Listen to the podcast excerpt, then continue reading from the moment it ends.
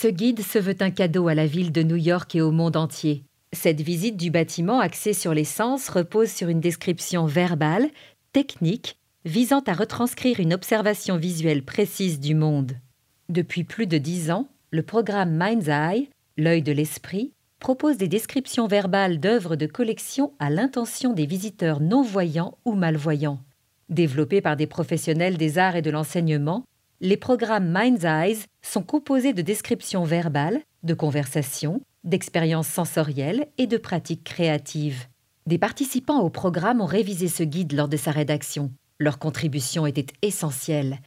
Nous espérons que ce guide permettra à tous de vivre l'expérience du Guggenheim Museum et de s'émerveiller face à cette icône de New York.